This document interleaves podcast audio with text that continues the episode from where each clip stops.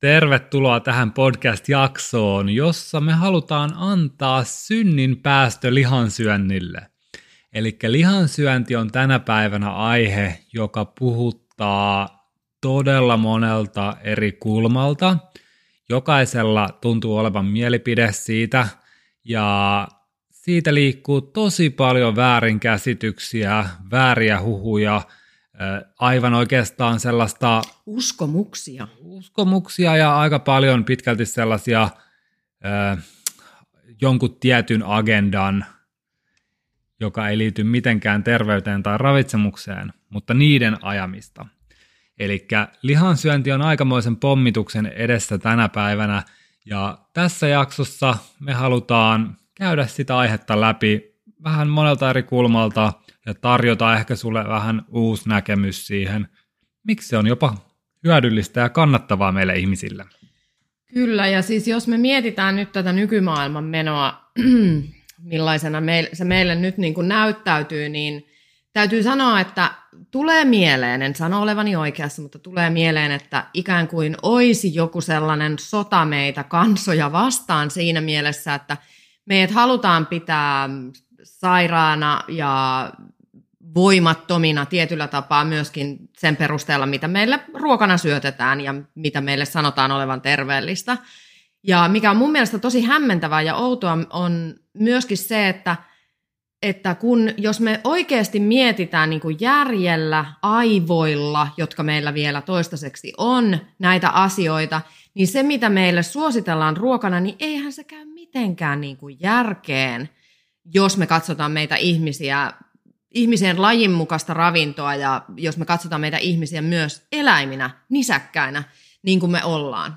Joo, esimerkiksi Israelin Tel Avivin yliopiston tutkijat totes vähän aikaa sitten, että ihminen on ollut hyperkarnivoore viimeiset kaksi miljoonaa vuotta.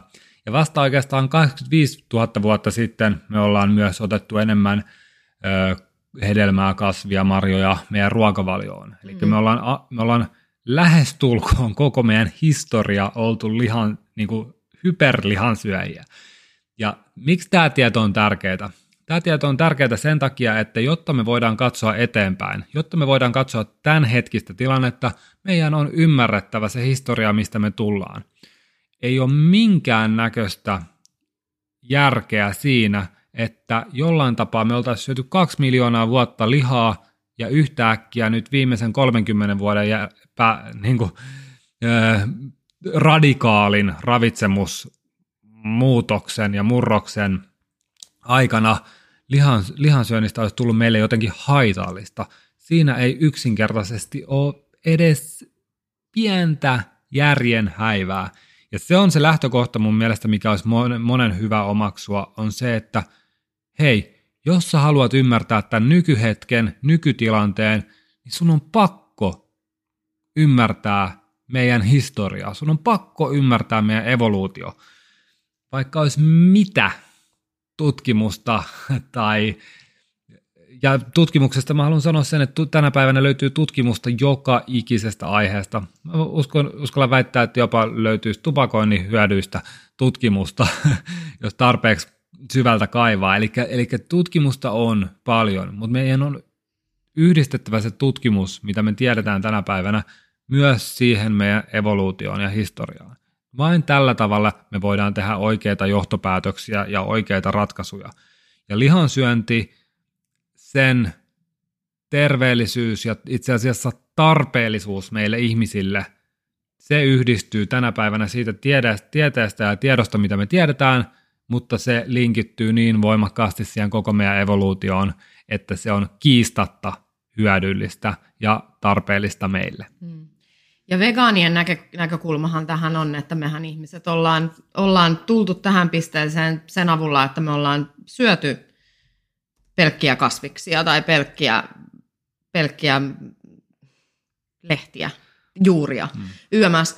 Mutta jos me mietitään nyt esimerkiksi vaikka ihmistä Pohjolassa, ihmistä vaikka jääkauden loppu aikoina esimerkiksi, mun on kauhean vaikea uskoa, että ihmiset olisi pystynyt ensinnäkin A ylläpitämään sitä lämpöä siinä kehossa, silloin kun on ollut ihan pirun kylmä, B, että ne olisi pystynyt kasvattamaan niiden aivojen kapasiteettia, mihin se on kasvanut, sekä myöskin ylläpitämään lihasmassaa syömällä vaan pelkkiä kasveja. Ja jos ja kun me niin katsotaan tätä asiaa sen suurennuslinssin alla, niin me voidaan jo päättelemällä tulla siihen lopputulemaan, että ei se ole mahdollista, koska mä en niin kuin millään usko, että silloin kun me ollaan jotain mammutteja metsästetty, että me ollaan vaan niin kuin haluttu saada se mammutti hengiltä ja sitten me ollaan lähdetty etsimään nurmikkoa, mitä syödä. Että eihän se näin käy. Ja samaa myöskin niin kuin ihmisen ruoansulatuselimmistö on tietyllä tapaa myös mahdollistaa toki meille monipuolisen syömisen, että me voidaan myös niin kuin hyödyntää tiettyjä ravinteita myös tietystä kasviperäisistä lähteistä, mutta jos me katsotaan, verrataan vaikka täysin kasvissyöjä äm, niin kuin eläimiin, heidän ruoansulatusjärjestelmää ja meidän ihmisten ruoansulatusjärjestelmää, niin näähän on täysin erilaiset, koska mehän ei pystytä samalla, me hyödynnetään periaatteessa se niistä kasveista saatava ää, ravinteet syömällä niitä eläimiä, eläimiä, jotka ovat syöneet näitä kasveja, eikö niin? Ja me ollaan kehitytty sillä lihansyönnillä siihen muotoon, mitä me tänä päivänä ollaan. Esimerkiksi Oxfordin yliopiston tutkimuksessa todetaan, että lihansyöjillä on suuremmat aivot, ainakin kasvis, verrattuna kasvissyöjiin ja vegaaneihin. Eli syömällä lihaa me, meistä on tullut fiksumpia ja me, me ollaan kehitetty kaikkia tätä modernia upeutta, vaurautta, runsautta, mitä meillä on meidän ympärillä tänä päivänä. Mm. Se on lihansyönnin ansiota. Ja se on sellainen aihe, että moni tänä päivänä tekee väärin ja moni luulee tekevänsä itselleen terveellisen teon jättämällä, vähentämällä punaisen lihan syöntiä, mutta se, se on vaan niin päinvastoin koko meidän evoluutiota ja historiaa kuin vaan voi olla. Ja tosiasia on, että lähes kaikki alkaa voimaan paremmin ottamalla enemmän lihansyöntiä ja alkamalla syömään enemmän punaista lihaa ravinnossaan. Mä en sano sitä, että tänä päivänä tarvis mitenkään olla karnivoreja, syödä pelkästään punaista lihaa. Sitäkin mä oon kokeillut ja itse asiassa silloin mun vointi oli ihan loistava. Mä olin kuukausia oikeastaan, söin pelkkää punaista lihaa ja suolaa ja vettä. Ja mun, mun kaikki oikeastaan mun elämässä toimi tosi hyvin, mutta mä myös nautin niistä moderneista mahdollisuuksista ja kaikesta siitä runsaudesta, mitä meillä on tänä päivänä, joten mä en halua elää pelkällä lihalla, koska mun ei tarvitse tehdä sitä. Mä voin syödä monipuolisesti terveellistä ravintoa tänä päivänä, mutta mikä on se koko homman juju on siinä, että se eläinproteiini ja punainen liha varsinkin on kuitenkin pääosassa sitä ravintoa. Ja sillä tavalla mä turvaan sen, että mä saan riittävästi ravinteita, proteiinia, ravintopalikoita, jotta mun elimistö voi olla terve ja voida hyvin. Mm. Ja se onkin itse asiassa tosi tärkeä asia, koska monet ihmiset miettii vaan sitä ruokaa, mitä me syödään – vaan ikään kuin energiana tai kaloreina. Ja sitten me saatetaan mieltää jotkin sellaiset niin kuin yksittäiset asiat, kuten vaikka joku tietty vihannes terveelliseksi. Mutta sitten me ei ajatella ja me ei nähdä ja meille ei ehkä myöskään kerrota tai sitä ei korosteta sitä, että kuinka ravinne rikasta niin kuin punainen liha tai liha yleensäkin on. Joo, me saadaan siitä proteiini, me saadaan siitä aminohappoja, me saadaan siitä rasvahappoja, mutta me saadaan myös tosi tärkeitä mineraaleja, kuten esimerkiksi rautaa ja siinä parhaassa imeytyvässä muodossa. Me saadaan sieltä vitamiineja. Nämä on kaikki meidän hyvinvoinnille tosi tärkeitä. Ja myöskin kaikille ihmisille, ketkä laihduttavat ja laihduttavat niin, että pyrkivät vähentämään syömistä ja kontrolloimaan sitä nälkää. Niin silloin, jos me syödään niin, että me saadaan riittävästi biosaatavaa proteiinia, mitä esimerkiksi naudan liha esimerkiksi on, niin siitä me saadaan, meidän keho saa siitä kaikista parhaiten ravinteita ja ravintoa niin, että se myös ymmärtää, mitä se tekee, eli se osaa myöskin niin kuin hyödyntää siitä saatavat ravinteet paremmin kuin esimerkiksi vaikka koko jyväviljasta, jos sitä mietitään niin kuin ravinteiden, ravinteiden lähteenä. Mutta tämä kaikki se sen ravinnerikkaus ja se koostumus ja se, että me käytetään meidän leukapurenta lihaksi ja sen niin kuin, ää, niiden ravinteiden tietyllä tapaa prosessointiin myöskin, niin se lisää meissä kylläisyyttä. Ja silloin kun me ollaan kylläisiä, niin se myös, että meillä tulee, täyttyy nämä signaalit siitä meidän kylläisyyden tunteesta, eli meidän kommunikaatiojärjestelmät toimii meidän nälkä- ja kylläisyyshormonien välillä oikein, sekä me saadaan myös ravinnerikasta täytettä sinne meidän suoliston, joka myös sisältää sellaisia, ähm, mikä kertoo siitä, onko se tyhjä vai onko se täysi, eli sielläkin on sellaisia lukijoita, me nyt saa sitten sanaa päähän, mutta sellaisia lukijoita, jotka, jotka kommunikoi myös sitä ravinnollista tilaa siellä meidän suolistossa ja vatsalaukussa myöskin meidän aivoille. Kun me saadaan nämä kaikki viestit toimimaan oikein, ja se tapahtuu nimenomaan sillä, että me maksimoidaan ne ravinteet. Ja mitä kautta me voidaan maksimoida ne ravinteet, millä tavoin me saadaan nämä kommunikaatio- ja hormoniväylät toimimaan, on se, että me syödään sellaista ruokaa, minkä meidän keho tunnistaa ruuaksi, minkä meidän, mitä meidän keho on tottunutkin hyödyntämään – mutta sitten jos me tehdään se virhe, että me niinku korvataan, me ajatellaan, että proteiini on proteiini, se on ihan sama mistä lähteestä se tulee.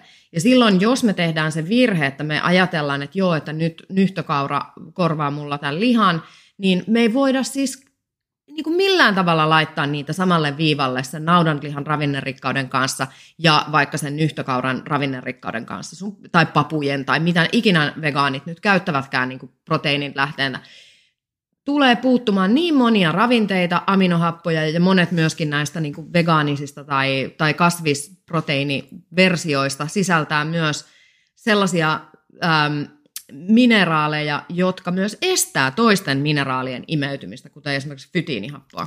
Hmm. Eli tämä on Ähm, tämä on niin, kuin niin sellainen, tätä asiaa voi tarkastella niin monelta eri laajalta kantilta. Siinä voi ottaa huomioon nämä ympäristöasiat, siinä voi ottaa huomioon sen, että miten meidän keho suhtautuu siihen ravintoon, mitä me syödään ja kuinka se pystyy hyödyntämään siitä ruoasta saatavat, saatavat ravinteet. Ja sitten me voidaan myöskin katsoa, että minkälaisia tunteita se, niin kuin, se syöminen saa meissä aikaan, millä tavoin se tyydyttää se meidän kehon tarpeita ja millä tavoin se aktivoi erilaisia hormoneita, jotka sitten taas määrittää sen, miten ne toimii ja miten terveitä me ollaan.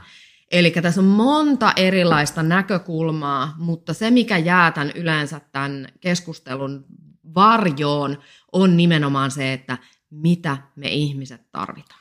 Ja se on aika älytöntä, että oikeasti punainen liha on harvoja, ellei jopa ainoa ravinnon lähde, josta sä saat aivan kaiken tarve- tarpeellisen. Eli sä pystyt et vaan elämään, selviytymään, vaan sä pystyt voimaan tosi hyvin syömällä pelkästään sitä, ja sä saat kaiken tarpeellisen, mitä sun elimistö kaipaa.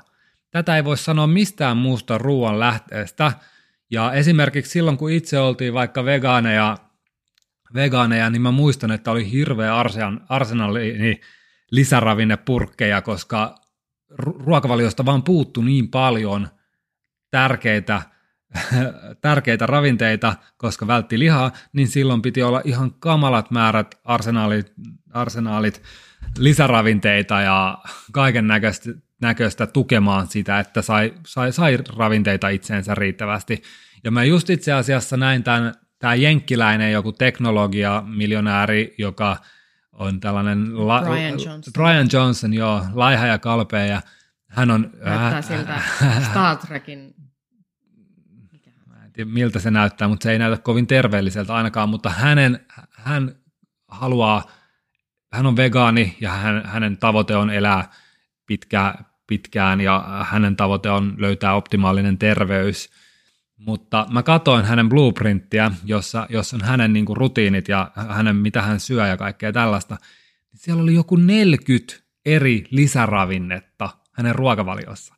Eli siellä on vaan niin radikaaleja puutoksia hänen ruokavaliossaan koko ajan sen takia, että hän välttelee lihaa, niin hänen pitää olla ihan kamalat arsenaliinit, kaiken näköisiä purkkeja ja purnukoita ja ra- lisäravinteita ja ah, niin kuin oikeasti pelkästään sillä, että hän söisi lihaa, ja hän ei tarvitsisi oikeastaan yhtä ainuttakaan niistä. Niin. Ja sitten jos me mietitään myöskin sitä, että mikä voi olla myöskin vaarana se, jos me turvaudutaan niin kuin purkista saataviin ravinteiden niin kuin lähteeseen, eli me lähdetään tilkitsemään jotain tiettyä puutostilaa meidän elimistössä pelkillä lisäravinteilla, niin me saadaan sellainen niin kuin epäjärjestelmällinen niin kuin määrä sitä yhtä vitamiinia niin kuin sinne meidän elimistöön, joka, jolla sitten voi olla, kun se tulee tällaisesta keinotekoisesta lähteestä, niin sillä voi myös sit olla vaikutus siihen, että muut, jotka osallistuu, koska kaikki on yhteydessä kaikkeen, muut vitamiinit, niiden tasot laskee tai niiden tasot häiriintyy ja dose makes a poison, eli se, että minkä verran sä mitäkin otat, että nyt mä niin just kauhulla seuraan esimerkiksi nyt tätä rautavillitystä, mikä on meneillään niin kuin etenkin siellä Suomessa, ja kuinka niin kuin tuijotetaan vaan sitä yhtä ravinnetta ilman, että ymmärretään millä tavoin myös monet muut asiat korreloi sen yhden ravinteen, ja tässä niin kuin suhteessa, tai tässä asiassa niin puhun raudasta, mitkä vaikuttaa siihen sen niin kuin toimintaan siellä elimistössä, niin kuin siihen, sen imeyttämiseen ja sen, sen kierrätysjärjestelmän toimintaan. Et me ei myöskään niin kuin tässä, tässä asiassa musta tuntuu, että me mennään vähän perseellä puuhun ja ajatellaan, että siihen on yksi ainoa ratkaisu ja se on rautavalmisteet tai infuusio, eikä me huomioida esimerkiksi meidän elämäntapoja tai sitä meidän ruokavaliota, jota me syödään. Siellä on useita vegaaneja, jotka sanoo, että syön vaikka sitten rautaa loppuelämän, mutta, ja sitten samaan aikaan hirveä litania kaikkia erilaisia oireita, mitä on, mutta lihaa en suostu syömään. Mä ymmärrän, että jos maailman tuska on niin iso, että siinä on valmis sitten riskeeraamaan ja uhraamaan myöskin sen oman, oman terveyden siinä, että saa sen puhtaan oman tunnon siitä, että minä en syö lihaa, katsokaa, minä kiillotan tätä minun haarniskaani tästä asiasta – mutta se on mun mielestä aika kallis hinta maksaa siitä omasta terveydestä, koska niinhän se usein menee. Mä niin kun, haluan antaa kaikille kuitenkin sen niin kun, vapauden valita, mitä ne haluavat syödä ja miten he niin kun, siitä ruuastaan ajattelevat. Mutta jos me vain tuijotetaan tai unohdetaan, heitetään niin sen lapsi sen pesuveden mukana eikä ajatella sitä meidän omaa ihmisten terveyttä – ja ajatellaan vaan, että hyi, rumat, kamalat, hirveät, pahat ihmiset täällä, tuhoamme tämän maapallon, rankaisen itseäni nyt syömällä vain ö, prosessoitua, tehtaassa rypsiöljyllä jalostettua kauramöhnää. Jos se antaa sulle sen puhtaan oman tunnon ja sä tunnet, että sä kannat kortes kekoon ja sä teet kaikkes, mutta samalla tuhoat oman ja mahdollisesti jälkisukupolviesi terveyden ja tulevaisuuden, niin se on kyllä mun mielestä turhan kova hinta kannettavaksi, mutta jokainen toki onneksi eletään vielä vapaassa maailmassa, niin saadaan, saadaan päättää itse, mitä me tehdään ja minkälaisia valintoja tehdään, mutta hei, tästä tulikin mieleeni se, että ähm, Eat Lancet on tämmöinen planetaarinen ruokavalio, joka on siis WHOn niin kuin, tukema projekti, ja Lancethän on tällainen tiedejulkaisu ja hyvinkin arvostettu. Ja he ovat nyt tulleet siihen tulemaan, että, että tota, ilmasto pelastuu, maailma pelastuu, jos me siirryttäisiin syömään sitä planetaarista ruokavaliota. Ja se planetaarinen ruokavalio rajoittaa sen proteiinin määrän 14 grammaan, tai eläinproteiinin määrän 14 grammaan – siis älkää nyt ampuko, jos en ihan oikein muista, mutta siis viikossa. Eli 14 grammaa punaista lihaa viikossa. Ja sitten suosittelee kaikkea muuta vastaavaa, joka sitten taas ei ole mitenkään normaalia, ei ole mitenkään lajinmukaista ravintoa meille ihmisille. Ja myöskin kun sitä on katsasteltu sitä tutkimusta, se ei täytä edes ihmisten perustavan laatuisia ravinnollisia tarpeita tämä ruokavalio. Etenkin naisien ja li- lisääntymisiässä olevien naisien kohdalla. Ja tämä on ihan super tärkeää. Ja jos tällaista asiaa ei oteta huomioon, eli me, me niin kuin, äh, unohdetaan lisääntymisiässä olevat naiset niin kuin, ja heidän ravinnolliset tarpeet, ja me ei edes tyydytetä, suositellaan sellaista ruokavaliota, joka ei edes pienimmissäkään määrin tyydytä heidän ravinnollisia tarpeita – niin se ei ainoastaan vaikuta näihin naisiin, vaan se vaikuttaa myös heidän lapsiin, heidän lapsiin, heidän lapsiin.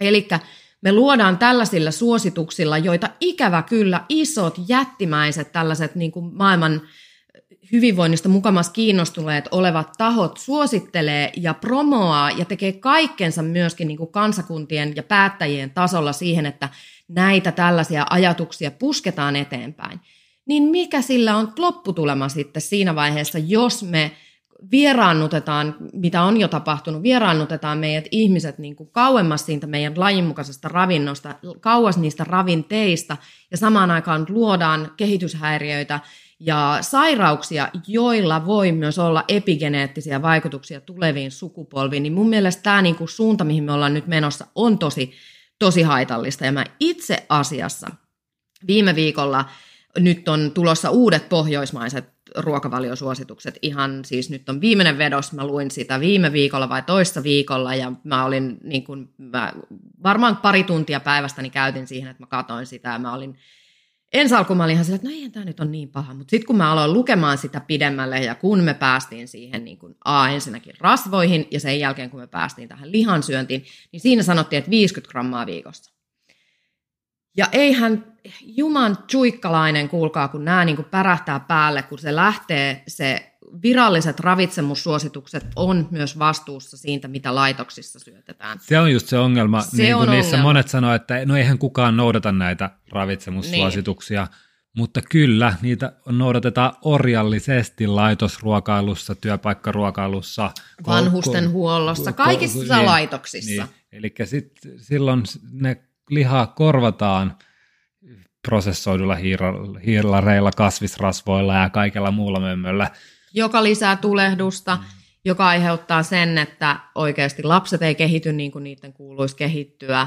Ja monet on jo pienestä iästä lähtien sitten niin kuin ikään kuin tuolla sairaudenhoitolaitoksien listoilla. Mm. Nykyään monelle lapselle kouluruoka on ainoa päivän lämmin ruoka, mm. eli sitten saatetaan syödä vain jotain leipää ja tällaista välipalaa kotona, mutta et just, et sit, ja sitten jos siinä on 14 grammaa proteiinia, niin se, se ei riitä. Se ei yksinkertaisesti riitä täyttämään sen tar- lapsen ö, ravitsemusvaatimuksia ei, millään tavalla. Ei edes niin kuin pienin, pienin milläkään määrin. Ja siis mä mielenkiinnolla odotan, minkälaisia, miten Suomen ravintosuositukset, viralliset ravitsemussuositukset tulee muodostumaan, mutta nehän tapahtuu myöskin, me täytyy ymmärtää, että ne ei ole vaan, että siellä Suomessa on joku pieni professorijoukko, jotka näitä pohtii ja miettii ja ajattelee, että mikä on kaikista tärkeintä niin kuin meille ihmisille, vaan siellä on tietysti taustalla ähm, politiikkaa, siellä on, siellä on taustalla myöskin teollisuutta, eli ruokateollisuutta, eli viljateollisuus, siellä on, mm. siellä on ähm, maitoteollisuus, toki lihateollisuus, mutta, ja sitten myöskin, että jos me mietitään sitä vielä sen laitosruokailun näkökulmasta, niin usea, nythän on siirrytty kouluissakin jo kokonaan pois siitä sellaisesta, toki poikkeuksia varmasti on, äh, ke, niin kuin, että siellä olisi ne omat keittäjät, ketkä niin kuin valmistaisi sen ruoan ihan alusta loppuun asti oppilaille tai päiväkodin lapsille, vaan siellä on, tulee keskuskeittiöstä, jotka vaan niin kuin lämmitetään. Ja sitten, että mitä nämä keskuskeittiöt, nämä yleensä omistaa isot yritykset omistaa nämä, joiden tarkoitus on tehdä voittoa, eli, eli niin kuin saada kulut mahdollisimman matalaksi. Ja silloin, kuten oli jo silloin, kun vielä meidän lapset oli päiväkodissa, niin äh, 2014, niin jo silloin sitä esimerkiksi lihantuotantoa oli ulkoistettu, niin kuin, että sieltä kana tuli jostain Taimaasta muun muassa. Siellä oli ihan järjettömät koktailit, lisäaineita, jotka sitten parantaa makua, suutuntumaa, säilyvyyttä ja mit, mitä ikinä siinä tekee sitten siitä on. helppoa halpaa. Te, tekee siitä erittäin halpaa. Ja just se menee siihen tilanteeseen silloin, että kun siellä on isot yritykset siellä puikoissa, ketkä kontrolloi sitä, yrittävät tehdä mahdollisimman paljon voittoa, niin se on ikävä kyllä niin, että silloin, niin kuin me tiedetään, niin silloin sillä, sillä niin kuin kansakunnan terveys on se, millä se hinta mm. sitten niin kuin maksetaan. Mm.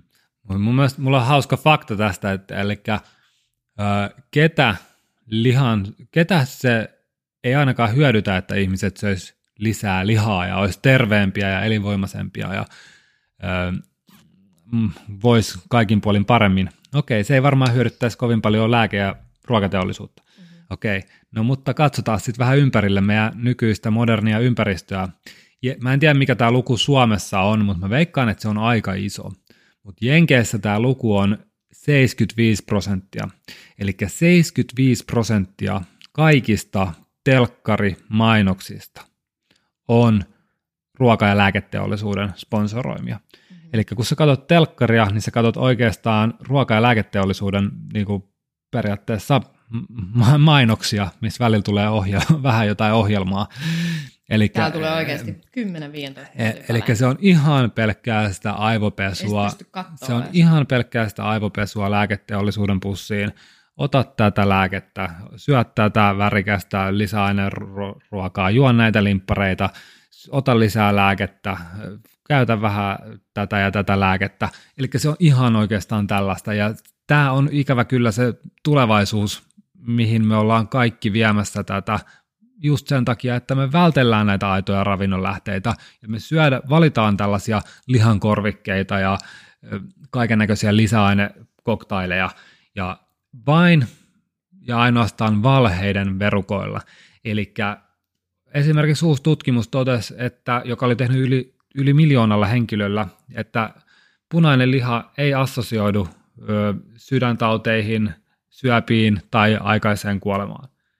Ja tämä mullistaa aika pitkälti kaiken, mitä meille on viimeiset parikymmentä vuotta lihansyönnistä sanottu. Mm. Ja se kaikki perustuu huonoon ja puolueelliseen sellaiseen manipulaatioon.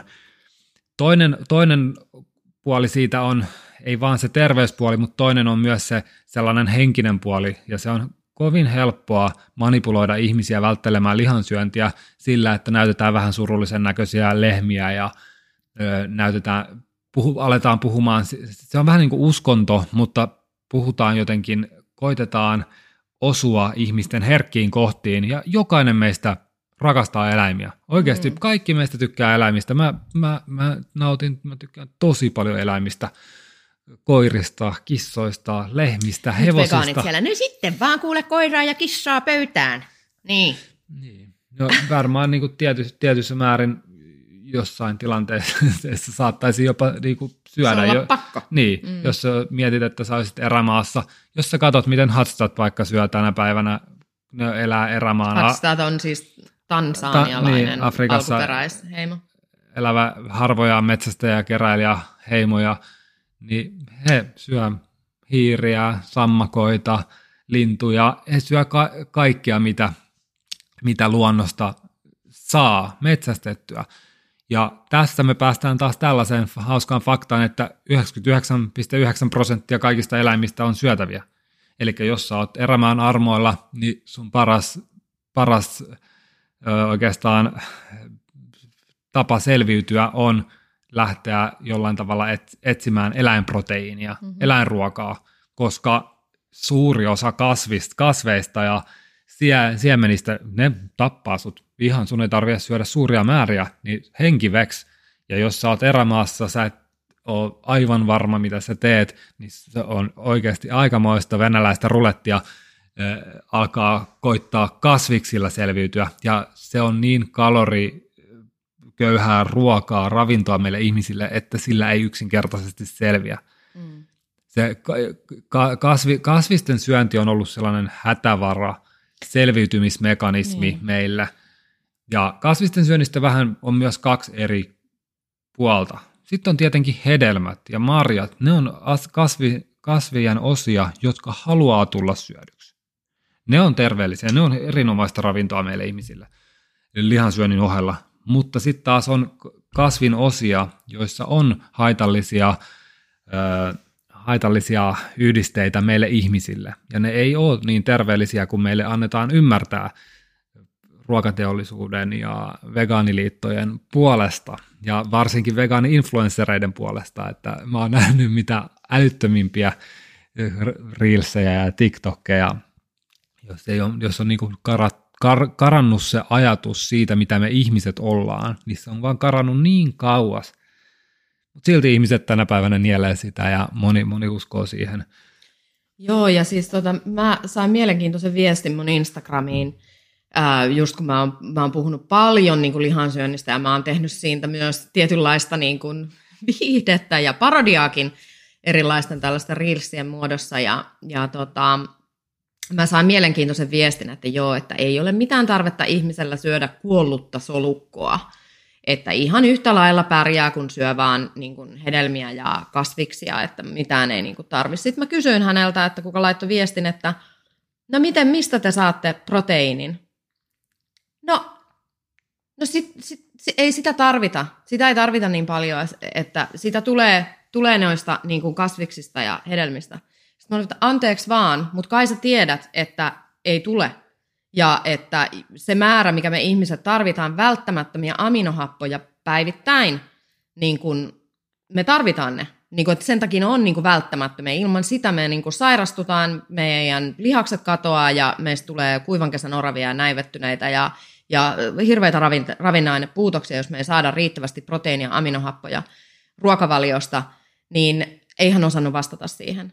Mä sanoin, että nyt oikeasti kannattaa nyt miettiä ihan tosi tasan tarkkaan, että mitä sä teet, että sä tiedät ja sä pystyt seisomaan niiden sun niin kuin valintojen takana tukien sitä sun omaa terveyttä, koska jos et sä syö proteiinia, jos et sä saa aminohappoja, ja se, mitä, ne aminohapot, mitä sä joistain ehkä kasvikunnan lähteistä saatat saada, niin ne ei ole verrattavissa niin kuin eläinproteiinin lähteisiin. Ja tämä oli mielenkiintoista, koska sitten kun mä vähän haastoin sitä ajatus, ajatusmaailmaa, niin, niin en saanut enää vastauksia. Joo, ja toinen, toinen aihe, mitä mä oon huomannut, että nämä monet kasvisruokavaliota promoavat puhuvat aina, että no fytoravinteita, että kasviksista saat fytoravinteita. Mutta mulla on suoraan tässä mun naaman edessä tutkimus, jossa todetaan tälleen, että health promoting phytonutrients are higher in grass-fed meat and milk. Mm. Eli fytoravinteet on, on, on, on korkeammat grass-fed ö, lihassa ja maidossa. Mutta kattokaa, se on just se, mitä ne tekee ne eläimet meille. Tämä on tämä, miten luonto on tämän niinku suunnitellut, on se, että on eläimiä, on märehtiöitä, jotka märehtii sen hemmetin kasviasian meille, niin kuin ne muuntaa sen niin kuin meille ihmisille käyttökelpoiseen muotoon. Eli me saadaan ne fytonutrientit myöskin, tai fytoravinteet, me saadaan myöskin syömällä sitä lihaa.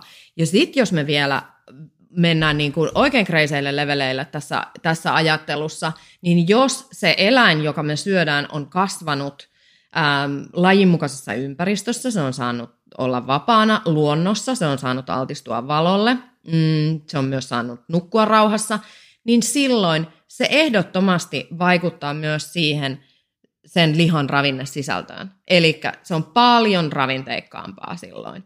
Ja myöskin se auringonvalo vaikuttaa siihen myös miten se eläin on, niin kuin, miten se muodostaa niitä ravinteita siellä sen elimistössä. Ihan samalla tavalla kuin me ihmiset, jos me altistutaan auringonvalolle, meidän iho muodostaa D-vitamiinia.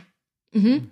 Ja sitten jos joku menisi ja söisi meitä, niin se varmasti saisi myös meistä sitä D-vitamiinia. Eli meidän täytyy ymmärtää myöskin se, että on niin monia eri prosesseja, ei pelkästään se syöminen, vaan myöskin se, että mitä me imeytetään joo meidän suoliston kautta, mutta myös meidän ihon kautta, mm. jotka vaikuttaa siihen meidän hyvinvointiin. Niin, ja pillerit ja lisäravinteet ei koskaan ole niin kuin, oikeastaan korvaava vaihtoehto sille luonnolliselle tavalle saada niitä ravinteita.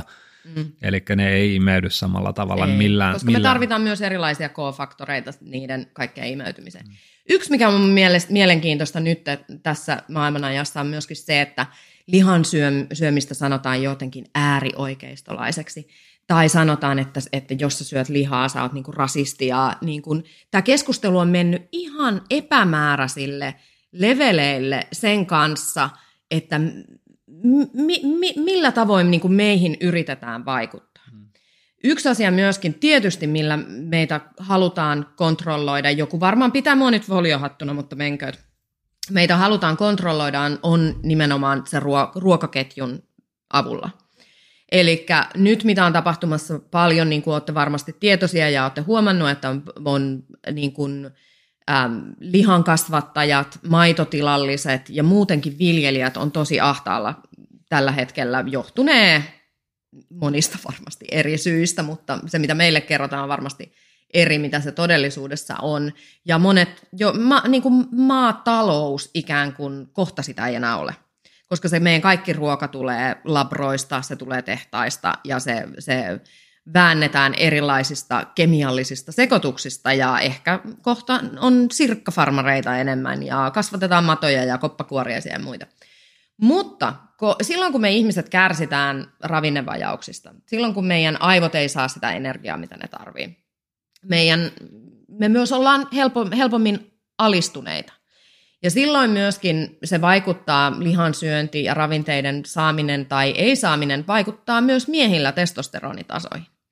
Eli jos me ei ravita sitä meidän kehoa paljon ja silloin mie- miehiltä, jotka on, pitäisi olla näitä niin kuin suojelijoita ja, ja taistelijoita ja semmoisia, jos nämä meidän miesten testosteronitasot laskeutuu liian alas, eli juuan kaljaa, syön sipsejä, syön ranskalaisia ja niin kuin, katsotaan telkkaria. Tämä on yksi sellainen niin esimerkki siinä.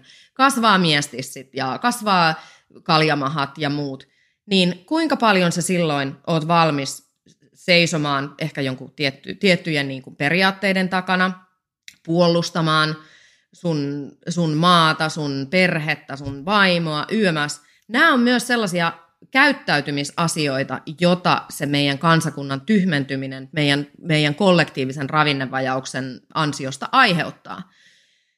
Se voi olla, että mä vähän lähden laukalle tämän asian kanssa, mutta kyllä mä näen sen niin, että sillä on niin suuria ravinnollisia vaikutuksia meidän ihmisten fysiologiaan ja myös meidän siihen henkiseen terveyteen ja jaksamiseen ja energioihin, se mitä me syödään ja mitä me ei syödä – että se ehdottomasti myös helpottaa niiden tahojen työtä sen niin kuin, ähm, vaikuttamisen kautta myöskin ähm, siihen, miten me käyttäydytään ja myöskin se, että miten me kollektiivisesti käyttäydytään. Kun suuri, suuri joukko tekee jotain, niin ihmiset haluaa tehdä sitä samaa, koska silloin ne saa siitä yhteenkuuluvuuden tunnetta ja sitä niin kuin tavallaan tyydytystä siitä, että ne miellyttää suurempaa joukkoa ihmisistä. Ja, ja niillähän on sitten vaikeaa, ketkä on siellä niin kun silittävät näitä asioita hieman, hieman vastakarvaan, niin he kokevat sitten taas sitä vastustusta siltä niin kuin suurelta joukolta, sitä yhtä tiettyä ajatusmassa. Ja tosiasia on tänä päivänä, että suuri osa ihmisistä kärsii. Mm. Ja se kärsimys tulee usein niistä meidän omista elintavoista. Tämä moderni maailma on vienyt meidät aika kauas siitä sellaisesta meille ihmiselle ominaisesta elämäntyylistä. Me ei ulkoilla tarpeeksi, me ei liikuta tarpeeksi, me syödään vääränlaista ravintoa ja se ei edes, sekään ei tue, tue meidän hyvinvointia ja terveyttä, että ravitsemusviranomaiset on ymmärtänyt melkein kaiken ravitsemuksessa väärin. Tämä ei mene mun järkeen, mutta ne sanoo, että punainen liha on pahasta, kananmunia pitää vältellä, eläinrasvaa tulee välttää, viljat on terveellisiä, siemenöljyt on terveellisiä, rasvattomat tuotteet hyviä. Mulla ei vaan mene järkeen se, että joka ikinen asia, mikä, mitä he kertovat, niin on käytännössä vähän päinvastoin.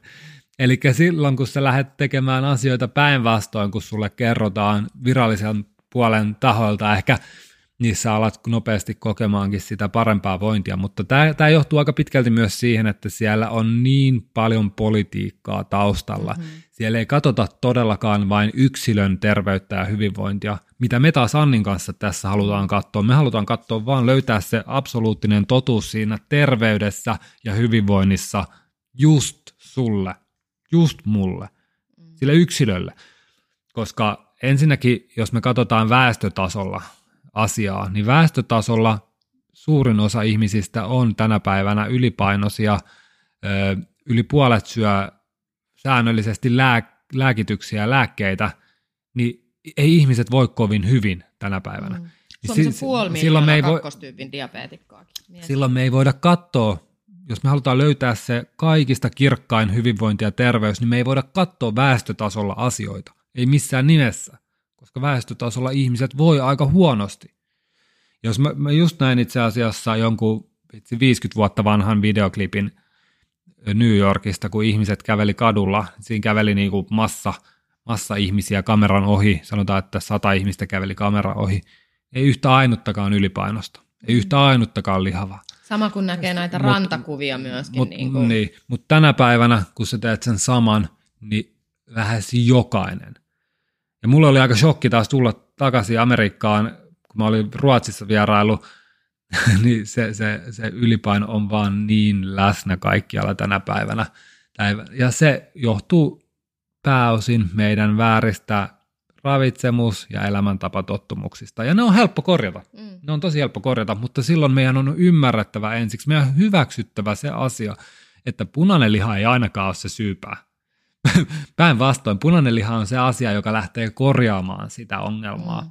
Ja se, meidän on ensiksi hyväksyttävä se asia. Ja ehkä toinen asia, mistä mä haluan puhua myös tässä vähän, on myös tämä ilmasto, ilmastokeissi, koska, koska tämä on monelle, moni kokee ilmastotuskaa, moni kokee, kokee, että ei ansaitse syödä ehkä lihaa, ja moni kokee, että se on haitallista ympäristölle. Mutta jos me lähdetään siitä liikkeelle, että miten tärkeää laiduntavat eläimet on ympäristölle ensinnäkin. Mm. Eli jos me katsotaan luontoa, niin laiduntavat eläimet on tämä planeetta, laiduntavat eläimet on tämä ympäristö, ja se on kaikista tärkein maaperän hyvinvoinnin kannalta. Nämä laiduntavat eläimet syö rikkaruohoja pois, ne lannottaa, lannottaa maaperää, joka antaa kasvualustaa lukuisille hyönteisille, eli, eliöille ja eläimille. Jotka taas osallistuu niin. siihen, niin kuin, siihen maaperän niin, terveyteen niin, myöskin. Ja ovat myöskin ravintoa sitten ruokaketjussa ylempänä oleville, siis hyönteisiä ylempänä oleville pieneläimille, äm, linnuille. Ja tämä on nimenomaan se, mikä se on hirveän tärkeä asia ymmärtää, että se kiertokulun kuuluu toimia ja mennä just niin kuin se on toiminut vaikka kauan. Mm. Mutta me ei missään nimessä myöskään niin kuin olla minkään tehotuotannon niin kuin puolella, että, että joo, että nyt vaan lihatehtaita pystyy, mm. vaan me ollaan lähem, niin kuin enemmän sen, että kun me ymmärretään, ymmärretään, miten tämä toimii ja kuinka paljon esimerkiksi, jos me hakataan metsää erilaisten monokroppien, eli vaan yhtä lajia viljelevien niin peltojen tieltä, millä tavoin se vahingoittaa ympäristöä, millä tavoin se aiheuttaa päästöjä, että sitten ne siemenet tai, tai heinät kuljetetaan jonnekin tehtaaseen prosessoitavaksi, niin kuinka paljon siitä tulee päästöjä, minkälainen määrä pieneliöitä ja pieniä eläimiä kuolee sen takia, että niitä, niitä heiniä pitää myrkyttää erilaisilla kasvinsuojelu, homeestoaineilla ja, ja muuta. Ja miten se tuhoaa sitä maaperää, ja kun tässä, me vaan viljellään vuodesta toiseen yhtä lajia isolla maa-alueella. Ja tästä mä haluan just sanoa, että me ollaan esimerkiksi reissattu ympäri Australiaa ja nähty näitä todella suuria ää, kasviviljelysalueita, joissa on sellaisia lentokoneet myrkyttää näitä jättipeltoja Roundupilla ja glyfosaatilla. Len, lentokoneet, miettikää mitä se tekee sille ympäristölle. Ja, ka- ja tuulen mukana se leviää myös niin kuin muualle niin, ruokaketjuun. Niin. Ja se, se, se on vaan niin absurdi ajatus, että ensinnäkin tämä olisi se lähtötilanne, että me ensiksi, ensin me myrkytetään meidän oma ruoka. Sitten me saatetaan rahdata se ruoka toiselle puolelle maapalloa, johonkin tehtaaseen, jossa me lähdetään sitten prosessoimaan sitä, li- liottamaan sitä eri kemikaaleilla, prosessoimaan siitä jo lisäämällä kemikaaleja, ai, eri aineita, ja sitten me, sit me prosessoidaan se tuote, ja sitten sen jälkeen me pakataan sen muoviin. Me pumpataan se myös niin täyteen lisäaineita, että se säilyy pitkään. Sen jälkeen me saatetaan lähettää se taas toiselle puolelle maapalloa, ympäri maapalloa lentorahtina, laivarahtina ja sitten se on sun kaupassa, lähikaupassa, sä ostat sen, ajattelet, ja kuvittelet, kuvittelet että sä teet tosi hyvän ilmastoteon, koska sä et syö sitä lähituottajan lihaa, vaan sä syöt tämän kasvispakkauksen muoveista. Ja tosiasia on, että se jos joku on se ilmastosyöppö. Mm. Mutta, mutta, me, mutta me ihmiset ollaan kärsitty jonkunnäköinen sellainen muistinmenetys tässä viime aikoina, tai jotenkin me halutaan ehkä sulkea se silmät, että jos, jos puhutaan kasvisruoasta, niin se on automaattisesti kovin ilmastoystävällistä ja hyvää, kun taas sitten jos puhutaan liharuoasta, niin aina halutaan syyttävällä sormella osoittaa. Mutta se, ja että just, että se on myös epäterveellistä. Niin, eli, eli siinä vaiheessa kasvisruoka saattaa olla tosi paljon pahempi sille ilmastolle ja ympäristölle kuin se, se liharuoka. Ja ihmisen terveydelle. Niin. Jolla on ihan varmasti ympäristövaikutuksia myöskin siinä mielessä, jos että jos se ihmisen terveys tuhoutuu, ihminen lähtee lääkäriin, lääkäri määrää lääkkeitä, ihminen syö lääkkeitä, pissaa pönttöön sitä lääkejäämää ja samalla se päätyy myöskin sinne meidän ruokaketjuun, niin kyllä silläkin on ehdottomasti niin kuin vaikutuksia. Se on just se, että kaikki palaset liittyy toinen toiseensa ja mitä enemmän sä pystyt elämään modernia elämää kunnioittaen meidän evoluutiota ja historiaa, perinteitä, niin sen lähempänä sä oot itse asiassa sitä optimaalista ilmastoystävällistä diettiä niin. kaikelle ja sun terveydelle varsinnakin. Et, et se, on, se on niin laaja palanen ja se on tosi harmi, että me kuullaan tänä päivänä hyvin yksipuolista kommunikaatiota siitä, koska se on oikeastaan, se ei ole edes viestintää, vaan se on enemmänkin manipulaatiota. Ja tuputusta. Ja se on yleisin, niin kuin mikä, minkä vastustuksen itse kohtaa siinä, että, että sinä et tiedä mitään, että annetaan näiden tiedemiesten ja tutkijoiden ja näiden niin kuin tieteen niin kuin olla oikeassa tässä niin kuin asiassa, että ei, ei niin kuin ihminen ei voi tietää vaan, että on olemassa tällainen ihmeellinen joukko fiksuja tyyppejä, jotka aina tietysti ajattelee meidän parasta ja myöskin sen pohjalta tekee näitä päätöksiä.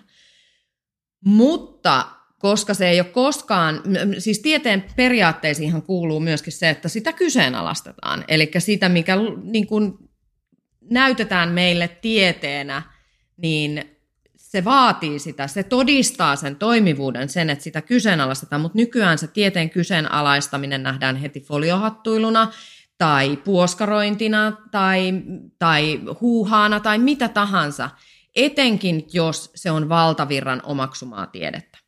Ja valtavirta harvoin lähtee kyseenalaistamaan sitä, eli luottaa siihen, on ulkoistanut sen oman hyvinvoinnin ja terveyden sille jollekin tiedemiesjoukolle, jotka sitten tekevät niin kuin kollektiivisesti tällaisia joitain niin kuin päätöksiä ja ohjailuja, jota ihmiset sitten sokeasti tottelee.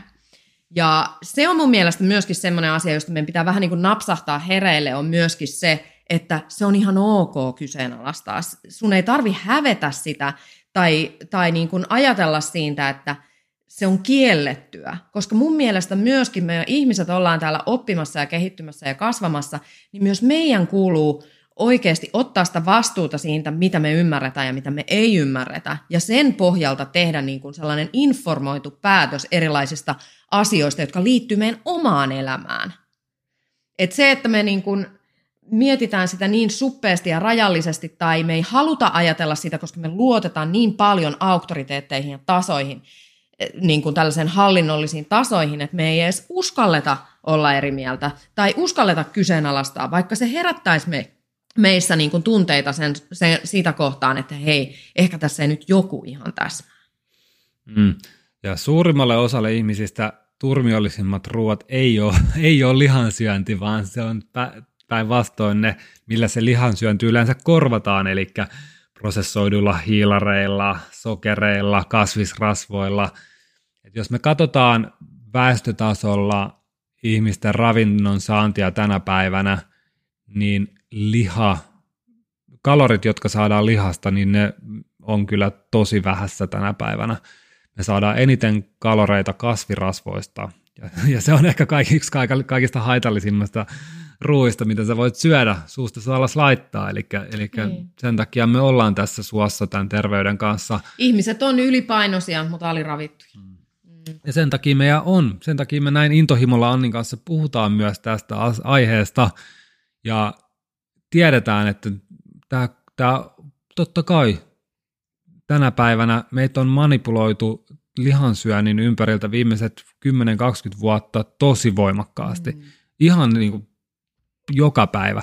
Me tultiin Los Angelesissa lentokentältä, niin lähdettiin motorille ajamaan talolle päin, niin jätti iso sellainen surullisen näköinen lehmä ja sitten joku tällainen kasvis, äh, ruokavalio, lihansyönnin mustamaalaava slogani siinä seinässä ihan tosi iso, niin kuin, että joka ikinen, joka tulee maahan, näkee sen. Tämä on vaan niin läsnä joka puolella ja tämä vaan sillä tavalla surettaa mua, koska niin moni luulee tekevänsä oikein, mutta tekee tosiasiassa itsellensä vaan niin karhun palveluksen. Eli luulee, että mä, mä, mä teen terveellisesti itselleni, mä valitsen näitä viherpiirtelöitä tämän pihvin sijaan ja mä otan kasvisvaihtoehdon, mä oon hyvä ihminen. Jokainen meistä haluaa olla hyvä ihminen. Mm-hmm. Jokainen meistä haluaa auttaa ympäristöä. Jokainen meistä haluaa auttaa eläimiä. Jokainen meistä haluaa tehdä terveellisempiä ja parempia valintoja, ei vaan meille itselleen, mutta myös koko maapallolle. Mutta se on jotenkin huvittavaa, että tosiasiassa se kaikista terveellisin valinta on syödä sitä laidunlihaa mieluiten pientuottajalta, sun lä- lähialueelta mm. ja kiertää kaukaa kaikki tämä pitkälle prosessoitu ruoka, koska se on se, mikä tuhoaa planeetan ja ilmaston. Ja monethan siis näistä niin kuin proteiinin korvikkeista, näistä vegaanisista tai kasvisproteiinin korvikkeista, niin ne sisältää tosi paljon kasviöljyjä ja ne sisältää tosi paljon hiilihydraatteja. Eli sitä, niitä ei voi niinku rinnastaa tästäkään näkö, näkökulmasta niinku, niinku keskenään, kun ei ymmärretä sitä kontekstia, että missä, miten, miten meidän keho suhtautuu sellaiseen ravintoon, kun se tulee tästä meidän kielestä eteenpäin, menee meidän ruoansulatusjärjestelmään. Mm, tuossa oli just yksi tutkimus, että vegaanit ja kasvissyöjät on tuplasti enemmän masentuneita mm. kuin lihansyöjät. Eli se jo tutkimus antaa osviittaa siitä myös, että jotain tärkeää sun ravinnosta puuttuu ja se aiheuttaa sulle oireita. Mm-hmm. Eli tosi tärkeää syödä sitä lihaa. Tämän jakson avulla me toivotaan, että me ollaan saatu inspiroitua sua haastamaan niitä nykyisiä uskomuksia, vähän katsomaan tätä aihetta laajemmalla linssillä, jopa vähän penkaamaan enemmän itse, koska mä oon itsekin, mä, mä oon monessa karnivore-ryhmässä ja yhteisössä ja mone, monessa paikassa, missä mä myös altistun sille, että mitä ihmisille tapahtuu, kun ne alkaa syömään enemmän lihaa. Mm. niin, niin lähes jokainen, aina, se on ihan tismalleen se sama tarina, että, se on, että kasvisruoalla tuhonnut terveytensä ja sitten nyt lihansyönnillä alkaakin niin kuin terveys ja vyötärö ja kaikki ja hy- hy- hyvinvointi löytymään. Ja se on aina se sama tarina. Joten mä suosittelen, että kannattaa vähän haastaa niitä omia uskomuksia. Ja me voidaan kertoa ihan meidän omista myöskin niin kuin valmennuksista niin kuin ihmisten kokemuksia siitä, että me priorisoidaan sitä eläinperäistä proteiinia monissa meidän valmennuksissa. Ja mitä me ollaan huomattu, ihan ikäjakauma on siitä varmaan kolmesta kympistä sinne 75 vuoteen minkä ikäisiä ja erityisesti naisia meidän valmennuksissa on mukana. Ja silloin kun he alkaa syömään enemmän lihaa, enemmän sitä eläinperäistä proteiinia, vähentää sitä roskaa, niin lähes jokainen, jokaisen terveys paranee. Ja ei pelkästään niin kuin ajatella sitä, että terveys on vaan sairauksen poissaoloa, mutta kun se elinvoima lisääntyy, sä nukut paremmin, sä oot energisempi silloin, kun sun kuuluu olla energinen, sä jaksat tehdä asioita, asioita sun esimerkiksi vaikka päänsäryt helpottaa ja ravinnevajaukset ja hormonitoiminnat, yömässä kaikki niin kuin paranee, niin onhan se nyt ihan järjetöntä. Meidänkin valmennuksessa on 30 000 ihmistä varmaan ollut niin kuin mukana ja lähes järjestään jokaisen hyvinvointi paranee niin kauan kuin noudattaa ohjeita. Mm, niin. Ja jos sä mietit nyt, että miten mä aloitan ja mitä, mitä, mitä mä teen, että mä oon vähän hukassa kuitenkin tämän kanssa, niin silloin kannattaa tulla mukaan meidän kanssa FPF Akatemiaan, koska siellä me laitetaan kaikki hyvinvointipalaset kohilleen. Ja se ei, se ei tarkoita pelkästään ravitsemusta tai pelkästään lihansyöntiä ei missään nimessä. FBF Akatemiasta sä löydät useita eri strategioita ravitsemukseen ja kokonaisvaltaiseen hyvinvointiin monien osa-alueiden ympäriltä. Eli kaikille ei sovi yksi ratkaisu, ja sen takia me ollaan FPF Akatemiassa annettu portaali, jossa sulla on mahdollisuus löytää sulle itselle se paras ratkaisu, ja sä voit kokeilla asteittain, mikä on sulle just se kaikista paras suhtautuminen siihen hyvinvointiin mm. ja terveyteen – Eli fbfakatemia.fi, jos sua kiinnostaa hypätä meidän kanssa mukaan. Fatburningfemale.fi kautta akatemia. Okay. Ja tähän kuuluu myös oma yhteisö, oma, oma, äh, omat workshopit, webinaarit, kuetaat valmentajien kanssa. Sä tulet saamaan yli tuhannella eurolla kursseja, uusia kursseja tulee monta per vuosi. Tämä on ehkä hyvinvoinnin kultasatama, tämä on hyvinvoinnin puuttuva palanen, jota, jonka sä todella, todella kaipaat, jos sä haluat voida ihan huippu hyvin. Kyllä. Me ollaan tästä mahottoman kiitollisia, että me voidaan auttaa ihmisiä voimaan paremmin. Ja se ei ole mitään ydinfysiikkaa, se on vaan se, että me niinku pal- uno, niinku palautetaan se muisti meidän niinku mieleen siitä, mitä me, mitä me ollaan, me ihmiset. Hmm. Jos sä haluat saavuttaa pysyviä tuloksia sun hyvinvoinnin kanssa, jos sä haluat oppia uudet ja parhaimmat strategiat hyvinvoinnin parissa, jos sä haluat myös löytää sun oman motivaation ja sen tilivelvollisuuden – ja sen ehkä sen oman voiman lähteen, jossa kaipaat myös vertaistukea, kannustusta samanhenkisiltä ihmisiltä, ja jos sä haluat saada käyttöön monipuolisen valmennuskokonaisuuden yhdellä pienellä maksu, vuosimaksulla, niin FPF Akatemia on se paikka, johon sun on tultava mukaan. Niin just. Ja elämäntapamuutoksissa kaikista tärkeintä on se, että sä opit tekemään sitä kivaa, mielenkiintoista ja semmoista, että sulla pysyy myöskin se motivaatio. Ja se ei tarkoita sitä, että se olisi vain monotonista, pelkkää lihaa syödään. Ei missään nimessä, vaan myös me opetetaan mielettömät strategiat, joilla sä voit maksimoida sen hyvinvoinnin, jotta se on innostavaa, jotta se on motivoivaa ja jotta sä pystyt luomaan niitä kestäviä strategioita sen sun hyvinvoinnin päivittämiseksi. Mutta myös mikä on tärkeää on se, että sä ymmärrät miksi se juuri syy, se on niin. tärkeä. Ja, ja tosiaan tähän loppuun myös haluan sanoa sen, että lihansyönti voi olla sun terveydelle yksi tärkeimmistä kulmakivistä. Mutta lihansyönti, kun me puhutaan siitä vaikka Annin kanssa, niin se ei tarkoita pelkkää lihansyöntiä, mm. että ei mm. missään nimessä. Elämä olisi, mä tiedän sen, että elämä olisi aika yksipuolista ja tylsää, jos söisi vaan sitä lihaa ellei ole jotain ihan katastrofaalisia terveyshaasteita oman hyvinvointinsa kanssa, niin emme suosittele kellekään pelkän lihansyöntiä tänä päivänä, mm. vaan me halutaan myös nauttia elämästä, tehdä kivaa, nauttia mauista, kaikesta muustakin terveellisestä ravinnosta, koska sitäkin löytyy paljon. Mm-hmm. Eli sen takia meidän valmennuksissa myös, myös opetetaan ne ravitsemuksen, terveellisen ravitsemuksen ja hyvinvointia tuovan ravitsemuksen raamit sen lihansyönnin lisäksi. Mm. Elikkä just, että... Se on vähän niin kuin semmoinen, niin kuin, minkä ympärille se kaikki muu rakentuu. Eli se, me tarvitaan, niin kuin mä sanoin, me tarvitaan niitä välttämättömiä aminohappoja, me tarvitaan niitä ravinteita, me tarvitaan niitä vitam- vitamiineja, mineraaleja, mitä nämä biosaatavat proteiinin lähteet sisältää. Ja sitten kun meillä on se pohja kunnossa, niin silloin me voidaan lisäillä kaikki erilaisia herkullisia juttuja siihen ympärille, joka tekee nimenomaan siitä hyvän makusta, koska me ollaan kuitenkin myös hedonistisia ja me halutaan, että se maistuu hyvälle. Moni tietää sen, että kuinka mahoton ylläpitää ruokavalio pitkiä aikoja, jos sä syöt vaan niin kuin kuivaa kanaa ja parsakaalia tai sä syöt pelkkää rahkaa, niin me tiedetään, että se vie vähän sitä iloa pois siitä elämästä, koska se ei vaan ole hyvää. Ja meidän äm, opeissa, niin se ruoka, niin kuin monet on sanonutkin, että ihan ravintolatason ruokia. Niin, ja syön että, elämäni parhaita ruokia. E, niin, että ne ei voi uskoakaan, että miten her- herkullisesti pääsee syömään. Mutta mä haluan myös korostaa sen, että sä et tule löytämään pullaohjeita tai leipäohjeita tai keksiohjeita tai mitään tällaisia sieltä, sieltä meidän niin kuin valmennuksista, että me silti priorisoidaan sitä terveellistä elämäntapaa mm.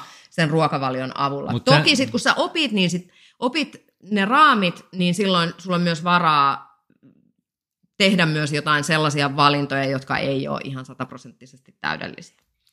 Joo, ja sen takia meidän valmennuksessa on myös balanssipäiviä, niin. jo- jolloin otetaan vähän rennommin sen ravi, ravitsemuksen mm. kanssa ja annetaan vähän siimaa ja annetaan, koska elämä tapahtuu ja elämässä on juhlia, elämässä on tilaisuuksia, jossa ei, ei sitä kukaan halua olla jatkuvasti sellainen nipottaja, että en minä pysty koskemaan tuohon, mm. vaan just meidän pitää olla myös siimaaseen meidän hyvinvoinnin kanssa ja sen takia me ollaan luotu myös balanssipäiviä sinne meidän valmennuksiin, jossa me annetaan vähän sitä siimaa. Niin. Ja koska me halutaan, että, ja te haluatte ihan varmasti myöskin, että se terveellinen elämäntapa ei ole semmoista, että sä vaan pipokireellä suoritat ja nillität niin kuin erilaisista asioista, vaan se, se tekee siitä kestävää on se, että sä tuot sen elämän – tyylin niin kuin kulkemaan sun rinnalla kesät, talvet, häät, hautajaiset, kaikki mahdolliset juhlapyhät ja serkunkaiman kekkerit.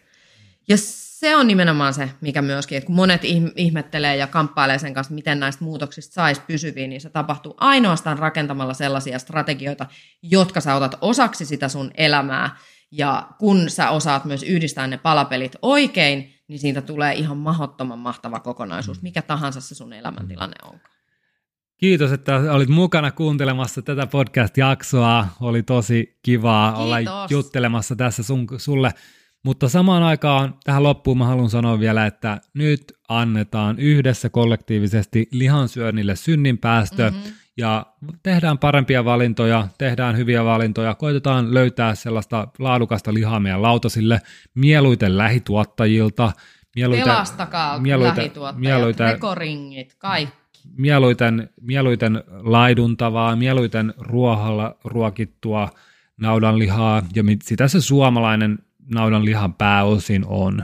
Suomessa naudat syö pääosin ruohoa, joten, joten se on ihan hyvä valinta valita kotimaista, kotimaista lihaakin.